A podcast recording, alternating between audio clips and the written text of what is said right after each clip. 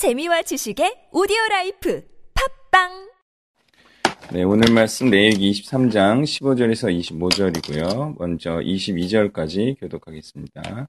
안식일 이튿날 곧 너희가 요제로 곡식단을 가져온 날부터 세어, 세어서 일곱 안식일의 수효를 채우고 일곱 안식일 이튿날까지 합하여 50일을 계수하여 새 소제를 여호와께 드리되 너희의 처소에서 10분의 2 에바로 만든 떡 두 개를 가져다가 흔들지니 이는 고운 가루에 누룩을 넣어서 구운 것이요. 이는 첫 요제로 여호와께 드리는 것이며 너희는 또 이 떡과 함께 일년된 흠없는 어린 양 일곱 마리와 어린 수소 한 마리와 숫양 두 마리를 드리되 이것들을 그 소재와 그 선제물과 함께 여호와께 드려서 번제로 삼을지니 이는 화제라 여호와께 향기로운 냄새며 또 수념사 하나로 속죄제를 드리며 1년 된 어린 순양 두 마리를 화목제물로 드릴 것이요. 제사장은 그 천 이상의 떡과 함께 그 두 마리 어린 양을 여호와 앞에 흔들어서 요제를 삼을 것이요 이것들은 여호와께 드리는 성물이니 제사장에게 드릴 것이며 이날에 너희는 너희 중에 성회를 공포하고 어떤 노동도 하지 말지니 이는 너희가 그 거주하는 각지에서 대대로 지킬 영원한 규례니라. 너희 땅에 곡물을 멜 때에 반 모퉁이까지 다 베지 말며 떨어진 것을 줍지 말고 그것을 가난한 자와 골민을 위하여 남겨두라. 나는 너희의 하나님 여호와이니라. 아멘. 자 이제 오순절에 대한 규정이에요. 설명이에요 예, 오순절은 이제 초실절부터 세서 50일이 지난 시점이다 이거예요 그리고 그때는 새로 거둔 곡식을 드리는 절기예요 초실절도 어, 첫 곡식을 드리지만 오순절은 오순절 때에 재배되는 추수되는 첫 곡식을 드리는 절기예요. 이때는 이제 모맥이 나는 시기라고 해서 맥추절이라고도 하죠. 이 절기의 핵심은 하나님께서 베풀어 주신 열매들에 대해 기쁨으로 누룩을 넣어서 그죠? 기쁨으로 감사하면서 주신 열매들을 다시 하나님께 바치는 것이죠. 하나님께서 주셨지만 그것이 하나님께로부터 왔다라는 의미로 하나님께 다시 바치는 것입니다. 이 열매들은 무엇을 의미하냐? 하나님께 드려지고 헌신될 자들을 의미하죠. 하나님께 드려지는 재물, 열매. 예, 그것은 하나님께 드려지는 예수 그리스도와 같은 한 영혼을 의미한다는 거예요. 하나님께서 어, 이들은 어떤 모양으로 드려집니까? 고운 가루로 드려지는데 이것은 하나님께서 어떤 모양으로든 쓰실 수 있도록 예, 그렇게 고운 가루로 자신을 완전히 부인시킨 자들을 의미하죠. 그래서 오순절날 마가의 다락방에서는요, 복음에 헌신된 자들이 하나님께 드려지는 첫 요제로서 하나님께 감사하며 또 하나님께 기뻐했던 것입니다. 이렇게 사람을 의미하는 곡식과 포도나무의 열매, 예, 전제죠. 이 포도나무의 열매와 함께 번제로 드려지는 동물들도 바로 그리스도처럼 하나님께 향기롭게 드려지는 사람 제물들을 의미하는 것이죠. 그래서 오순절에 성령을 받은 자들은 하나님께 바쳐져서요. 그 다음에 한 일이 무엇입니까? 바로 각 나라로 돌아가서 복음을 전하는 일에 헌신했던 것이죠. 이들이 바로 오순절날 성령을 받고 헌신할 자들을 예표하는 그런 제, 제사다 이렇게 보면 되겠습니다. 이렇게 드려지는 열매와 제물에 대해서 20절 후반부에는 이렇게 말하고 있어요. 여호와께 드리는 성물이니 제사장에게 돌릴 것이며 이렇게 말하고 있어요. 아, 굉장히 예, 의미 있는 구절이죠. 이러한 하나님께 드려진 헌신된 제물은 하나님의 것이죠. 그런데 동시에 제사장이 돼 제사장의 것이 된다 말씀하고 있어요. 예, 그 영혼이 바로 또 제사장에 드려지는 드리는 제사장의 소유가 된다. 네. 이는 제사장이 하나님을 위한 일을 하는 자들이기 때문에 바로 하나님의 것이 또한 제사장의 것이기도 한 거죠.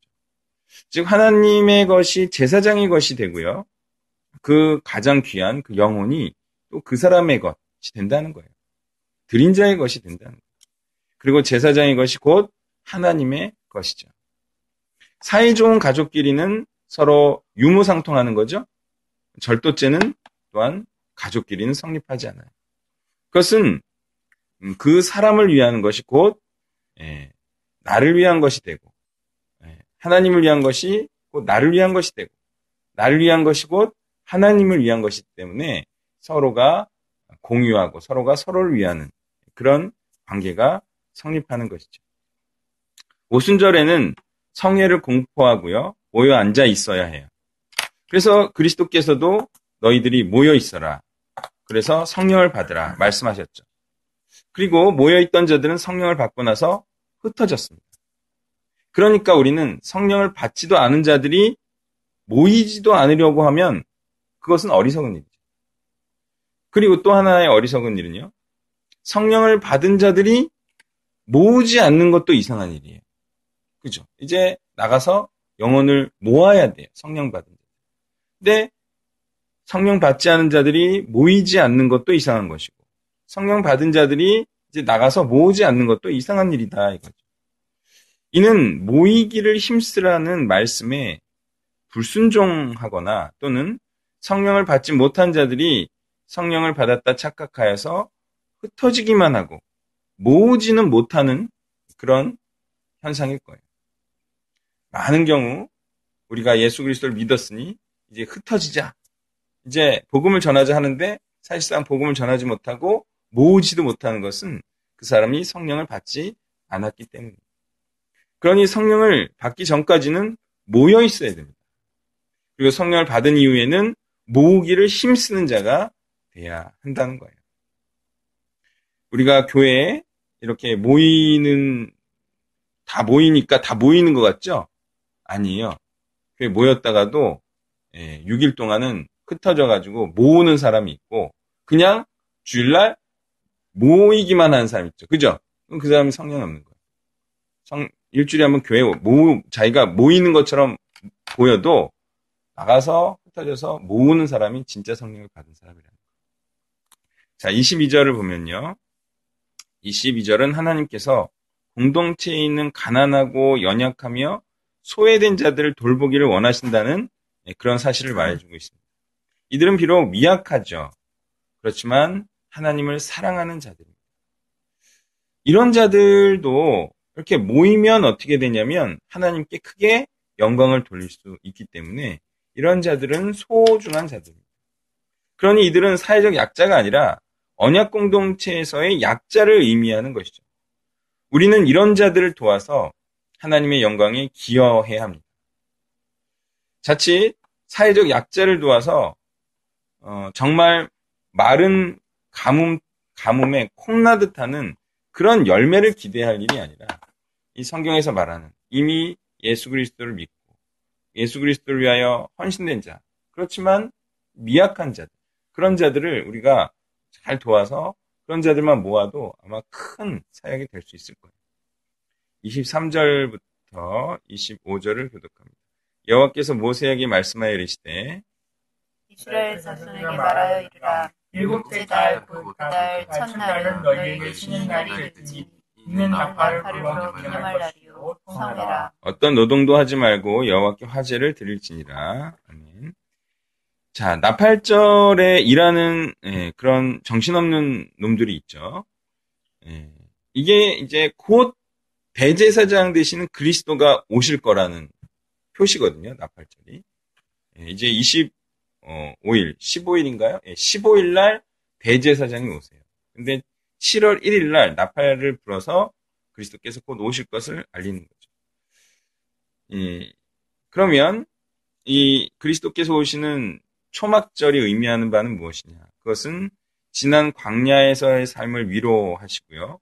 또 가나안 땅으로 들어가게 해주실 것인데 복음을 위한 사역은커녕 노동이 웬 말이란 말입니까? 나팔절은요 이스라엘의 3대 절기 중 하나인 초막절을 준비하게 하는 날입니다. 그래서 6월절이 그리스도의 초림과 초림 때 행하신 십자가 위에서의 구속 사역을 의미한다면 오순절은 그리스도의 영이신 성령이 강림하신 날을 의미하죠.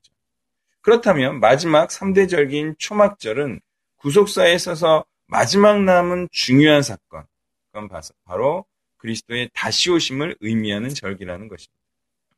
이때 우리는 그동안 힘겨웠지만 살아가게 하신, 이 광야에서 죽지 않고 살아가게 하신 하나님의 은혜를 감사하며 회상합니다. 그리고 동시에 그 힘든 삶을 이제 뒤로하고 천국으로 인도하여 주시는 하나님께 감사하는 그런 대추수의 때를 맞이하게 될 것입니다.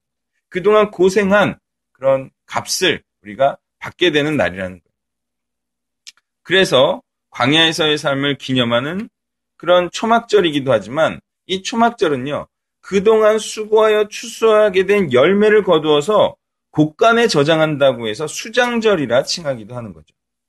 그러니 보세요. 추수하여 익은 곡식들로 하나님을 기쁘시게 해야죠.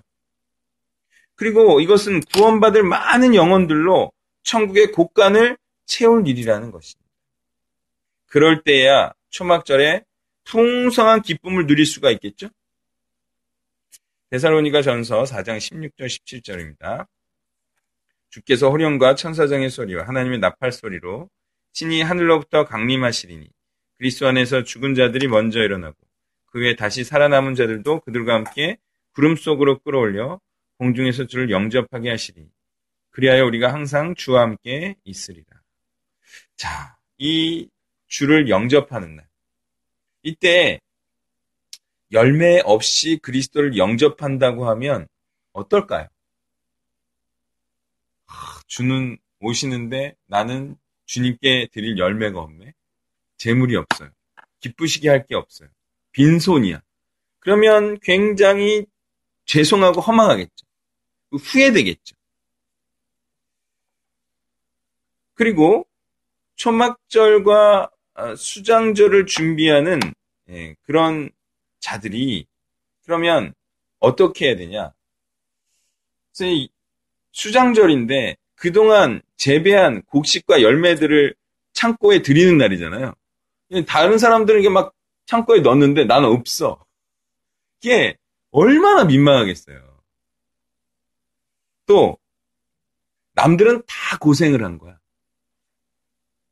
남들은 다 고생을 했는데 나는 고생을 별로 안 했어. 그럼 또 어떨까요? 그런 생각을 해야죠. 우리가 마지막 때 재림 때를 준비하면서 야 그때 예수님이 오실 때 그동안 고생한 것을 위로하시고 그 눈물에 눈에 눈물을 닦아 주신다고 하셨는데 나는 고생을 안 해서 눈물이 안 나네. 야 그런 그러니까 그런 일이 발생하지 않으려면 지금 뭘 하고 있어야 돼요? 일단 고생을 해야 돼요. 고생을 안 하고 예수님을 맞이하면 심히 부끄러운 거죠. 심히 후회스럽고 심히 이상한 거예요, 이게. 남들은 다 고생했다고 펑펑 우는데 나는 고생을 안 한 거야. 어, 그거는 이상한 겁니다. 그리고 그것보다 더 중요한 것은 천국 곳간에 수장절인데 드릴 게 없어. 이것도 되게 이상한 거예요. 그래서 열매는 굉장히 중요합니다. 하나님께서 받으시기 원하시는 그한 사람 한 사람이란 열매. 예, 우리가 말씀의 씨를 뿌려서 그 언제 예, 거둘지 언제 익을지는 몰라요. 그렇지만 분명히 씨를 뿌리고 우리가 물을 주고 재배해야 합니다. 예, 이게 쉽지 않아요. 그게 그런 고생을 해야 돼요. 그런 거 하면 뭐 어, 돈이 생기지도 않고 명의가 생기지도 않지만 그걸 해야 돼요. 그래야 우리가 재림의 날 때 정말 어깨 활짝 피고 주님을 기쁨으로 맞이할 수가 있습니다.